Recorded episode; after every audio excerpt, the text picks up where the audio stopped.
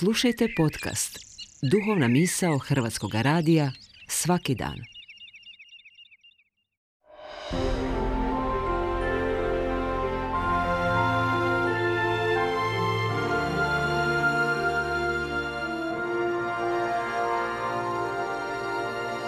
Duhovna misao.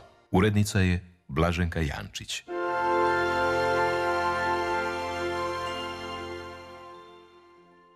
Lijep pozdrav, govori vam Jasmin Milić, biskup protestantske reformirane kršćanske crkve. Uobičajeno pitanje u korizmi je čega si se odrekao?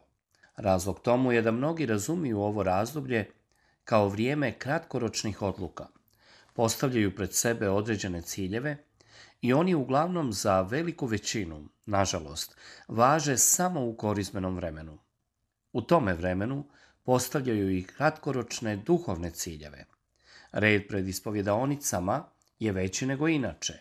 Mise, liturgije, bogoslužja su posjećenija. Pojedinci se više angažiraju u humanitarnom smislu, udjeljuju milostinju i sl. Same po sebi, odluke koje u korizmi donesemo ne moraju biti loše. Sve može biti korisno i za našu duhovnu izgradnju. No Bog za nas ima puno više od kratkoročnih duhovnih blagoslova i od nas očekuje da postavimo dugoročne duhovne ciljeve. Abrahamu Bog obećava budućnost. Bog je Abrahamu došao u san ohrabrujućim riječima. Ne boj se, Abrahame, ja sam ti zaštita. Čitamo to u postanku 15.1. U to vrijeme Abraham je bio, što bi se danas reklo, u depresiji. Nije imao djece, već su ga sustisale godine, kako njega, tako i njegovu suprugu Saru. Treba znati da se u to vrijeme smatralo da ako nemaš potomaka, nisi niti blagoslovljen od Boga. Potomstvo se smatralo posebnim Božim blagoslovom. Netko bi rekao da je došlo vrijeme kada se ne razmišlja puno o budućnosti, kada se postavljaju kratkoročni ciljevi, kada se živi od uspomena.